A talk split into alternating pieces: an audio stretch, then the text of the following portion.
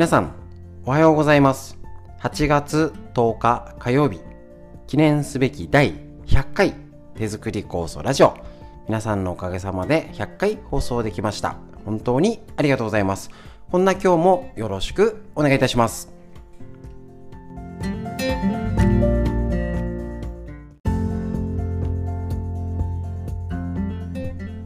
はい、すいません。こんな時ですので、100回だからって特に何もしないんですけれども、本当に皆様のおかげで、えっと、続けてることができたかなと思います。ね、えっと、ライブ配信したりとか、いろいろオンラインをやる中でのこのラジオ、声でのお届け、散々あの LINE の方で文字を多い時は500字 ×3 だから1500文字を、えっと、おそらく多分2月の最初にコロナの投稿した2月の25日以降もうね送りまくってたんですけどなかなか見れなくてっていう声があったんですけどとにかく音声だと聞けます。そんな声をいただいておりました。なので、あのー、このこの声でお届けする酵素の話ね、あのじやっぱ話せることと話せないことがあったりはするんですけれども今酵素をやってる方が、えっと、しっかり手作り酵素だったり食事気をつけてることが発揮できる体づくりのお手伝いがこれからもできたらと思いますし、えっと、わざわざ治療院に勉強に来なくても家で聞けるという素晴らしいこの文明の力を活用してお互いでねあのこんな時コロナの時を乗り切るためねいつもコロナ以外の病気も心配ですので一緒にやっていきたいと思います。本日もいつものラインナップでやりますのでよろしくお願いいたします。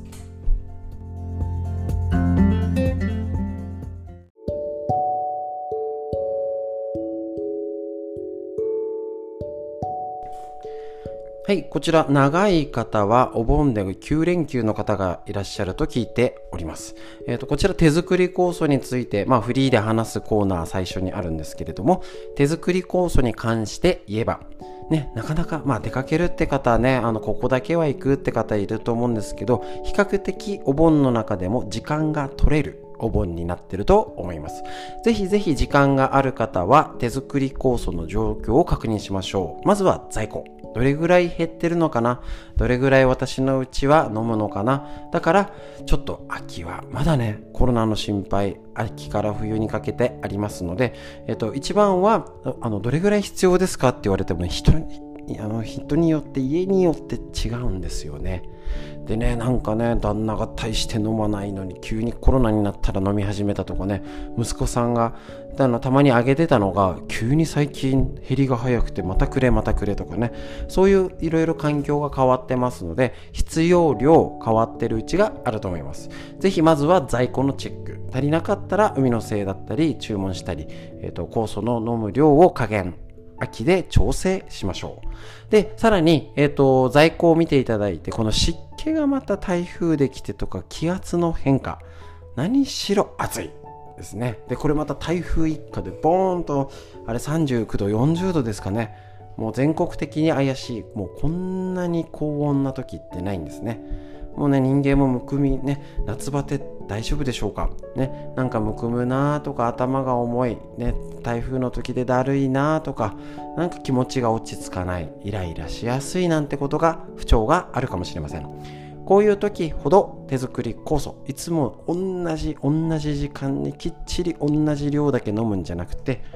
調子悪い時は多めに飲む。ですね。あの、なんか食欲が落ちるっていう時は酵素だけで食事の代わりにする。そういうような工夫、ぜひやってみてください。また、暑いんですけれども、しっかりエアコンを使っていただいて、その分ですね、あの、汗かくためにお腹温めたりとか足湯ですね。普通できないんですよ。もうね、一生懸命丁寧にできている方も、なかなか夏のこんなに暑いと嫌になっちゃいますよね。だから例えばこの夏の工夫だったりあのお風呂入る前だけ温めてちょっと汗かいちゃってからちゃんとお風呂で汗流す。なんていう風な時間帯とかやり方を工夫することでやっぱりどうしても皆さん聞いても冷たいもの飲んじゃうしついついね食べちゃうしもうつるっとざるそばぐらいのが楽ですからね。そういう生活だったりエアコンを職場でどうしても使わなきゃ。本当はずっとエアコンの中にいたらあの熱がこもんないから冷たいものいらないんです。普通に考えればね。だけどなかなか人間は弱い。ついつい冷たいもの食べちゃうし飲んじゃうし。だから上手に温めることを意識しましょう。ね。こんな本当にねこの台風の前後って気圧の変化で調子悪くなりやすいです。で人間も調子が悪いっていうことは微生物の居心地も悪いと思うんですね。だから例えばあのしばらく見てますか？手作り酵素なんかちょっとカビのみたりとか折りとかくっついたりね。あの今昆布が強根の方がだいぶ変わりまして下にドワーンモワーンみたいな。ニャーンってなんかありやすいんでこれ大丈夫ですか？みたいな方あるんですけど昆布の塊なんでって言ってね。あのなんかそれをパックに使ったりとか。ね、あの飲みやすい澄んだところは飲むようにして下のドヨーンってところは体のパックにしたりお肉の処理野菜の処理にしたりいろいろ食事だったり、えっと、髪の毛顔のパックそういうのにいろいろ皆さん活用されてます。むしろうちなんか使い方を教わるぐらいですのでね。これが手作りの醍醐味。いろいろ使える。ね。買った製品だったらこういうわけにはいかないですよね。ね、手作りの味噌って昔から味噌湿布にしたり梅干しとかねいろいろあの薬味代わりに使ったりとかってしたと思います。それと同じように自然の植物から使われたね使われた要は植物天然エキス状態ですよね。でそうやって昔は漢方にしたりねあの吸ったりとかお風呂にあのねお湯で煮出したりとか。うちのおばあちゃんもねあのうちの一番上の子の時はあのまだ元気だったの生きてたのであの生きてたら110歳になるおばあちゃんかな。あの生まれうちの子がね肌が荒れちゃってって言ったら桃の葉使えって言ってね。ああなるほど使ってみるねみたいなね。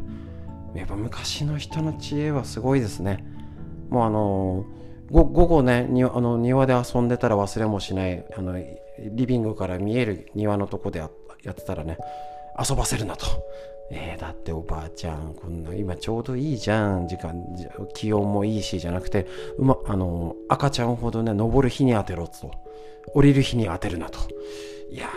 ね、今その時ね、めんどくさいな、とかね、いいじゃん別にって思ってたことも、後々脳のこと勉強すると、午前中の方がセロトニン、ね、太陽の光を浴びることによって脳内物質が活発するってことを勉強すると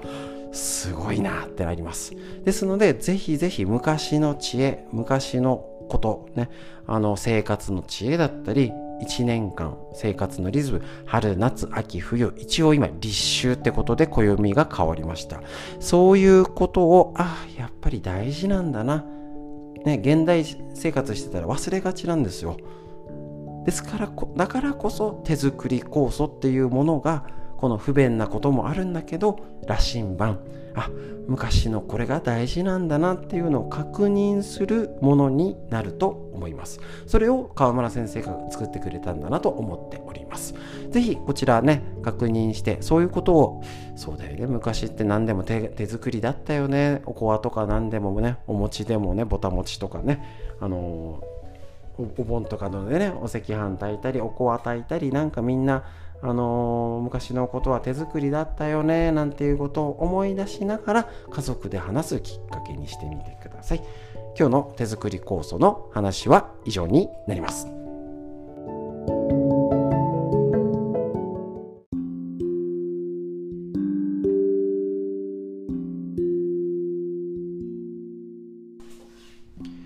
はい、こちら大人も子供も元気に体を動かして運動不足解消して元気な体を作ろう、元気な脳を作ろうっていうコーナーになります。えっ、ー、と、運動することで疲れにくく体がちゃんと動くよ。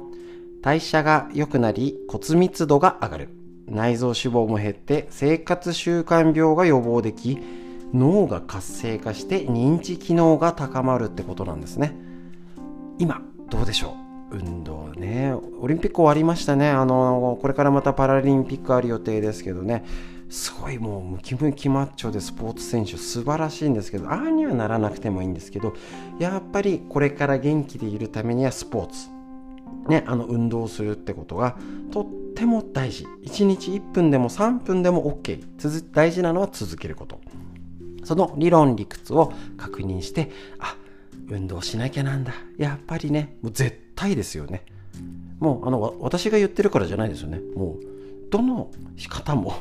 あのいつまでも長生きして元気で脳のためには運動しなきゃいけないね。みんな言ってます。ってことはどうですか？あのもし、えーと、皆さんの中で別に脳がもうボケちゃってもいい。だったり、まあ、いつまでも動かないんだしいいんじゃん。別に体もしっかりしなくて病気になっても年だからしょうがないよね。って思ってる方は大丈夫。無理に動かなくていいです。自由に行きましょう。だだえーと、そうじゃなくて何とかしたいないつまでも、ね、若い者にね迷惑かけたくないとかって言ってる割にはどうですか？やってますか？ってね笑顔でちょっとね、あのー、意地悪で聞いてみるとああいや歩いてみたんだけど暑くてなかなかね行こうと思うんですよね。だけどね雨降ってきちゃってみたいなね。やっぱりみたいなね。あの、ね分かります。そうなんです。人間ねなかなかできないからこそ口を酸っぱくして何度も何度もお尻を叩くようにお伝えしていきます。こちら、えっ、ー、と、長生き、1分片足立ち、つまつまずかず転ばず、一生歩ける若返る。腰痛膝痛高血圧高血糖から下下っ腹太り骨量不足物忘れまで改善。片足で1分立てないと糖尿病認知症脳梗塞のリスクが高まるよってことを確認しましょう。伊賀瀬道也先生愛媛大学の先生ですね。文教者より出てる本。こちらでね健康で長生きしたいなら1分片足立ちバランス力を鍛えましょうと。これね大人も子供もね働き盛りもとかむしろ働き盛り私たちの40代50代は本当やばいかも。座りっぱなしですもん仕事がパソコンで。まずやってみましょう。深呼吸してリラックス。力を抜いて足を揃えて立ちます。そのままやりやすい方の足を軽く上げ何秒上げてられるか大事ですね。でえっ、ー、と膝まで上げると実はいいんですけどまあできたら例えば浮か浮かせる程度。足浮かせる程度でもいいんですよね。だけどねここ本当は頑張って足を上げるところまで膝上までねできたらいいです。ね、これの片足立ちしてすぐにふらついたよ。1分間立ってられなかったって方は要注意。このままだと近い将来寝たきりや短命になるかも。っていうんですよね。たかが片足立ちができないだけでただの筋力不足ではと思われるかもしれませんが事態はもっと深刻。単なる筋力不足だけじゃなくて体を支えるバランスの低下が確実に進んでいます。そうすると脳が衰えて生きる力が衰えてきてるっていうサイン。そうするとやばいってことですので日々届いている片足立ちゆるスクワット、えー、とかかと落とし。ぜひぜひ毎日やってみましょう。そうすれば今言ったやつ疲れにくくなって体が動く代謝が良くなり骨密度が上がる。内臓脂肪も減って生活習慣病が予防ができ脳が活性化して認知機能、ね、若い人も仕事が頑張れる。家事や子育て頑張れる。子供だったら勉強集中力がつく。運動がうまくなる。そういういいことだらけですので下半身しっかり鍛えましょう。ね、ただお家でできる範囲無理なくゆるくで十分ですしっかりやってみましょう。以上です。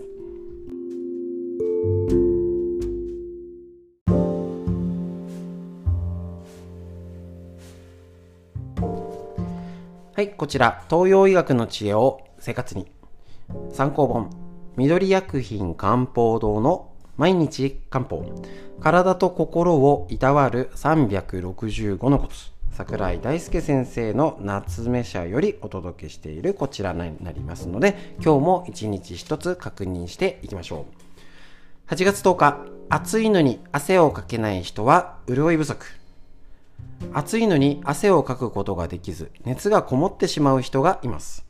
こういった人は体内から熱を流し出すための潤いが不足している状態ですすると暑いのに汗がかけず熱がこもってしまってのぼせがひどくなるという状態が起こるのですもともと潤いや潤い成分を持つ血、血ですね、が足りない人は、東洋医学の考え方です。暑い時期はそれらの不足をより招き、さらに熱がこもるという負のスパイラルに陥ります。潤いや血が足りない人は、普段から喉が渇きやすく、午後からほてりや微熱が出やすく、寝やす寝汗をかきやすいような人です。そういう時は発汗を促すような長風呂、岩盤浴、ホットヨガ、激しい運動は避けましょう。対策は早く寝ること。意外と難しいんですよね、これね。中医学では、潤いは夜に作られると考えられているため。ああ、なるほどですね。そして、潤いや血を補う食材を適度に摂ること。酸味や甘みを合わせた食材は潤いを生むのでおすすめです。梅干しと白米、酢豚、甘酒などが酸味と甘みが組み合わされたメニューです。っていうことですね。やっぱりこういう生活の知恵としてなんかね、なんかこれ毎日読んでて思うんですけれども今日ちょっとね、あのー、子育てのことのね登る日に当てる降りる日に当てるなってことでちょっとね話しながら思い出したんですけどなんかねこういう話っておばあちゃんに教えてもらってるような感覚なりません、まあ、俺読んどいてなんなんですけどなんか昔からの知恵東洋医学ね素晴らしいこちら櫻井大輔先生のねお言葉にはなるんですけれども何でしょうね。なんか縁側で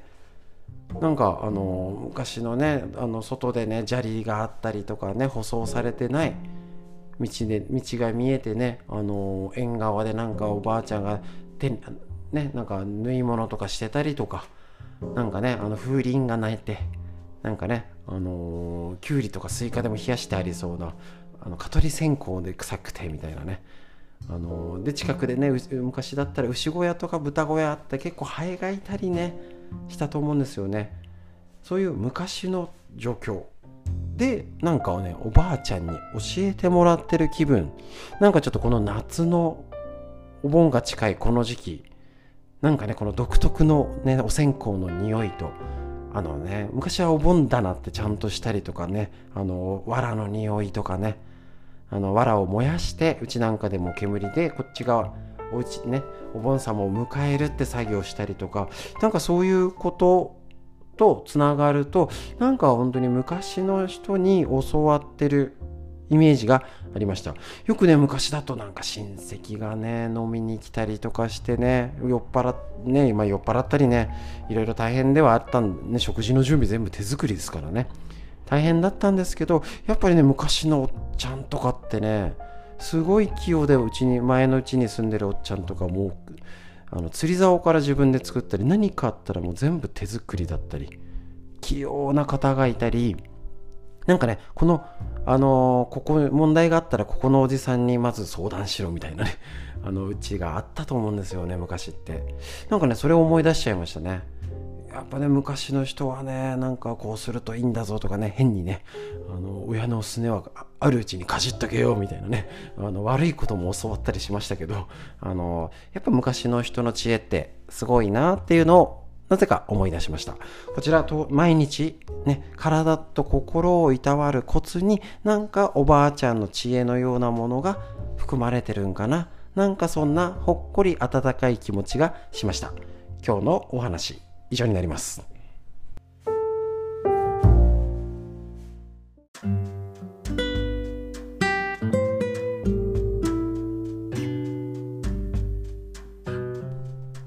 はい、それではこちら、腸を元気にする、このコーナー、腸を元気にする新常識、免疫力を腸から上げる、あなたの腸が喜ぶ45のトリビアということでお話ししていきます。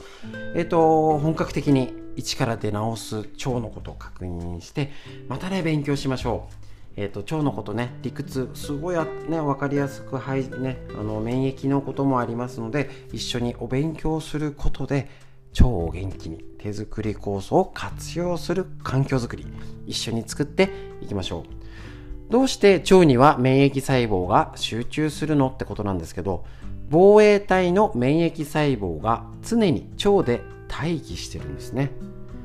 外敵の侵入経路ウイルスや細菌ですね。多くの免疫細胞が配備され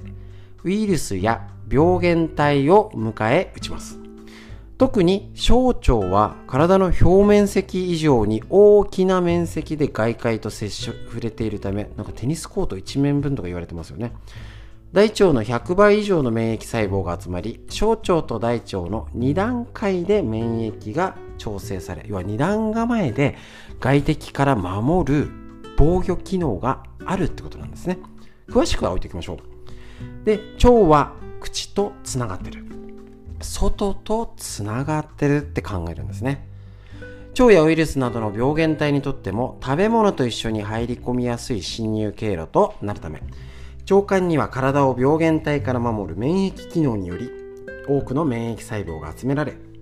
病原体の侵入を食い止めてるってことになります。免疫細胞が外からの異物を排除する体液性免疫とかねいろんな免疫があるんですけれども結局はそういう腸に免疫があって要は口から筒筒がつながって腸に届いているよ。だから口から入って喉から腸っていうのは中って捉え方するんです。でそこから吸収されて血管内に入ってとかが中。あのあの体の中ですね。だから管の中は、えーと、ある意味外界と接している外ってことなんですよ。ね、ん？どこが中？どこが外？俺も言い間違えちゃった。そうでなんかよく分かんなくなりますけど口から喉から腸のは外とつながってるからウイルス細菌でやられやすいってことなんです。ね、いきなり病原体が入ってきた肺がやられるじゃないですよね。鼻があって喉があってそこで防疫防御がダメだった場合肺にやられてあくまで肺の中に入っていっちゃった。状態が肺炎ですよね。だから喉の状態と特に外界から近いからやっぱ喉の病気風邪症状っていうのは喉とか鼻とかそういうところに集中するようにできてます。ウイルス病原体が入ってなんかかかとがってないですよね。それはそうだっていうねあのなりますのでだいたい口鼻から入ってね腸から通じて肺を通じて中に入ってきます。そこの経路だからこそ免疫細胞っていうのが集中するのはとても理にかなってること。だから腸を元気にするっていう風な視点を持つことはコロナのウイルスだったりもちろんそれ以外ウイルス病原菌いろんなものと外外からやってくる悪いやつらを戦うためにはとっても大事なところっていう頭の整理ぜひぜひ覚えておきましょうそのために何かしなきゃいけないなこれしようかな例えばこの腸内環境を良くする半分は運動です運動しない。なかなかできなくてね。ついついねサボっちゃってって方はこのウイルス病原菌を守るべく頑張ってくれてる腸のことを半分なおざりにしてるってことなんです。それでいて病気になりたくない。症状がひどいんだけどどうしたらいいですか？そりゃすぐに良くならないしなかなかうまく結果が出ない。っていうのがわかると思います。そういうこと、自分の胸に手を当てて見直してみましょう。必要なことをちゃんとやった方。ね、そんなに頑張ったの？それ酵素とか関係なくその頑張りで治るよね？ってぐらい頑張った方、ちゃんとやった方は必ず結果出るっていうのもこういう理屈をちゃんと分かって対処すれば温めてって言えばしっかり温めた方はそりゃ腸が元気になるから免疫力ついて腸内環境が元気になってウイルス病原体に負けない。だからみんな酵素を飲み始めたり気をつけてる方は風邪ひきにくくなる。ここが出るよってことになります。そういうことを一つ一つなんとなく不運じゃなくてああそうなんだって確認することでこれからを元気にまだ5年も10年も頑張れる体づくりのヒントになりと思います。それを腸から作っていきましょう。今日も腸の話以上になります。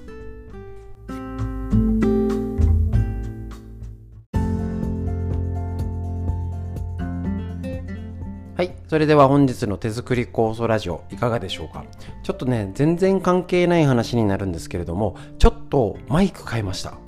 なんかね、じーって音が鳴っちゃったりね、やっぱりね、ちょっと最初わからないとね、あのあんまりいいやつじゃなくて、なんかこの辺でいっかってちょっと安物買っちゃったんですね。ダメですね。ちょっとこの方がなんか音がクリアだったり、ガサガサ音がしない感じがしませんか？聞きやすくなったかと思います。ちょっとね、あのまた音の前あのマイクを服につけないでちょっとねあのスタンドに立ててってるのもあるんですけどちょっとこの辺も工夫しながらやっていきたいと思います。えっ、と、1週間ね、あのお盆でお休みな方、こんな時だけどお仕事頑張ってる方、ね、あの来る予定だった孫が来なくてつまんないなって思ってる方もいると思うんですけど、今ちょっと踏ん張り時です。コロナのこと今日最初にお話ししませんでしたけど、やっぱり10、えっ、と、17、8日から今月いっぱいまでは、ちょっとあのね、コロナに感染しない、ね、なるべく家族で行動する。だから逆に家族で食事行こうが、あのー、ね、お酒は飲めないですけど、食事行ったり、ちょっとドライブで人と会わないっていうのはありですよね。それをそこまでやめろとは言われてないですし、他の人と会ったり、食事が、会食がやっぱり良くない。マスクを外した期間、時間があるのが良くないってことなんですね。えっ、ー、と、濃厚接触者っていう風な扱いになった途端に2週間出れなくなります。し、えーと、その方と会ったその方がお孫ちゃん見てるよね。息子が仕事ねしてて。そういう方も濃厚接触者扱いになった途端社会生活が送れなくなります。で今適切に対処されるっていうよりはやっぱり保健所機能も多分バタバタしてますしお休みですしね。でさらにあの病院なもあのまた違う混乱があると思います。こういう時ほど私自身本当にあのね身内がそういう思いをして実際はならなかったんですけどもあ自分や大事な人を守るためにねマスクを外して会うもしあの家族でもうなっちゃうのはしょうがないですよね。もう防ぐのは無理です。もしあの娘家族やねあのうちの子供とかがなったよ。じゃあ誰かと1週間ね。この1週間とか食事しましたか？マスク外して会いましたか？っていう時に大事な家族や知人友人を守るためにそういうあの接点は持たない。そういう見方必要なんだなと思いました。今子供はねいつもあのお盆の予定もキャンセルしましてバーベキューしたかったんですけどね。もうやめよっかってやめてうちであのいつもねあのもう特定なことは自粛学校がお休みの時からもう遊びに来ちゃっていいよっつってねあのああっちの子こっちの子じゃダメですけど決まった子だったらねいつもだったらいいよって言っててあのやっぱ連絡くれるんですよね。今はちょっと我慢しようねって子供と話して。ねちょっとねいろいろね誰誰になってもかかっても大変だけどその途端こんなことがあるよってのをちゃんときちんと家族で話してね、なまあ納得はしてないかもしれない。えーって言いながらも、うん、じゃあちょっと家族で楽しむことしようか。ちょっとね、あのー、バーベキュー、バーベキューやったりとか、お寿司屋さんごっこしたりとかね、あの、なんかちょっとね、このお盆休みの時にね、もう居酒屋メニューで夕飯 食べようかなと、全部作ってやれと、居酒屋に行けなくて、あの悔しいので、あの、ちょっとね、居酒屋メニューを自分で作っちゃって、あの、それでね、あの夕飯お酒飲んで楽しもうかなと思っております。また子供とね、庭で運動したりとかね、あの、ちょっとこれ、ま、今ね、毎日やってます。ね、今までとやっぱりね、嫌ですよ。嫌なんですけど、やっぱりね、ここぞって時に我慢する。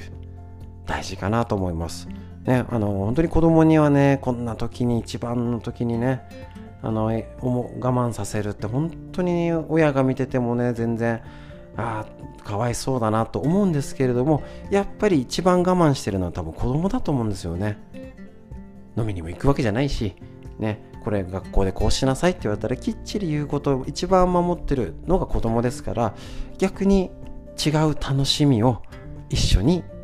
あの時間を過ごそうかなと思っております。ですのでぜひ皆さんもやれる範囲やれることやれる行動をぜひご家族と話し合ってお友達と話し合ってぜひあのねやったことないテレビ電話をね挑戦する。そういうのもできるかと思いますしえっとズームとかでねあの親戚集まろうぜもありかもしれませんぜひ今流のやり方できる範囲模索してやってみましょう。そのヒントに私、こういういろんなライブ配信とかやってることがつながればと思っております。本日も最後までお聴きくださいましてありがとうございました。ぜひ空を見上げて台風一過の空見上げて雲の流れ見てみて上を向いて生活していきましょう。最後までお聴きくださいませありがとうございました。